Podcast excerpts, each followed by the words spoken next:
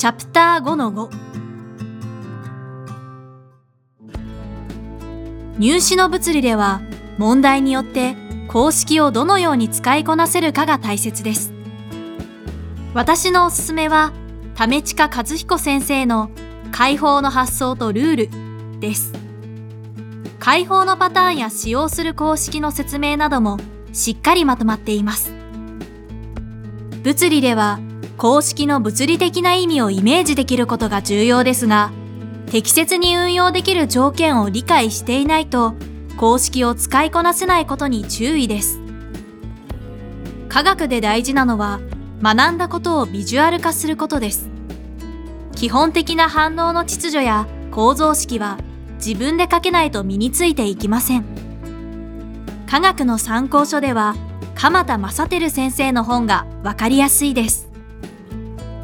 理論科学は無機化学と有機化学のベースになる分野です。計算問題と知識問題が7対3くらいの割合で出題され、計算問題が多い傾向にあります。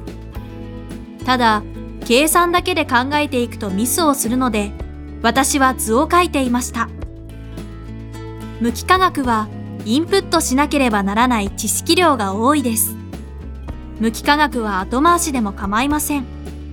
先に口述の有機化学から取り組んでもいいと思います。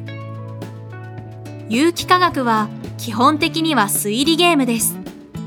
答えのヒントが問題文の中に隠れています。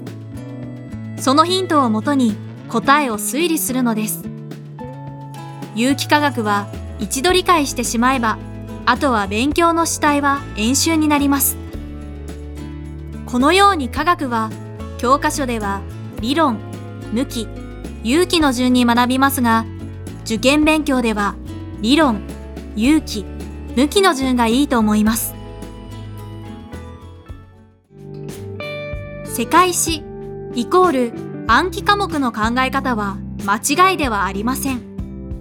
教科書を読むと年号、事件、地名、人名と覚えることだらけです。そのため、ここでも勉強の基本、大まかに全体像をつかんでから詳細に入るを徹底してほしいのです。